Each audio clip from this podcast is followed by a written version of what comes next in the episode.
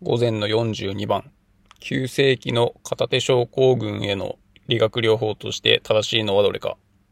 1、CI 療法。2、コットマン体操。3、肩関節周囲筋の再教育。4、BFO による両 C の保持。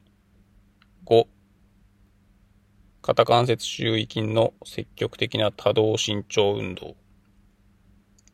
1番、CI 療法は、片手症候群がある人って、そんなに軽度な麻痺ではないと思うので、適用じゃないかなと思います。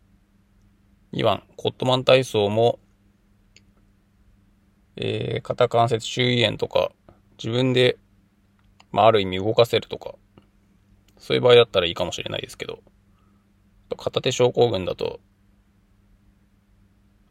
ちょっと適用じゃないかなと思います。で、3番、肩関節周囲筋の再教育。まあ、これはあるかなと思うんですけど、急性期だとちょっと早いのかなと思います。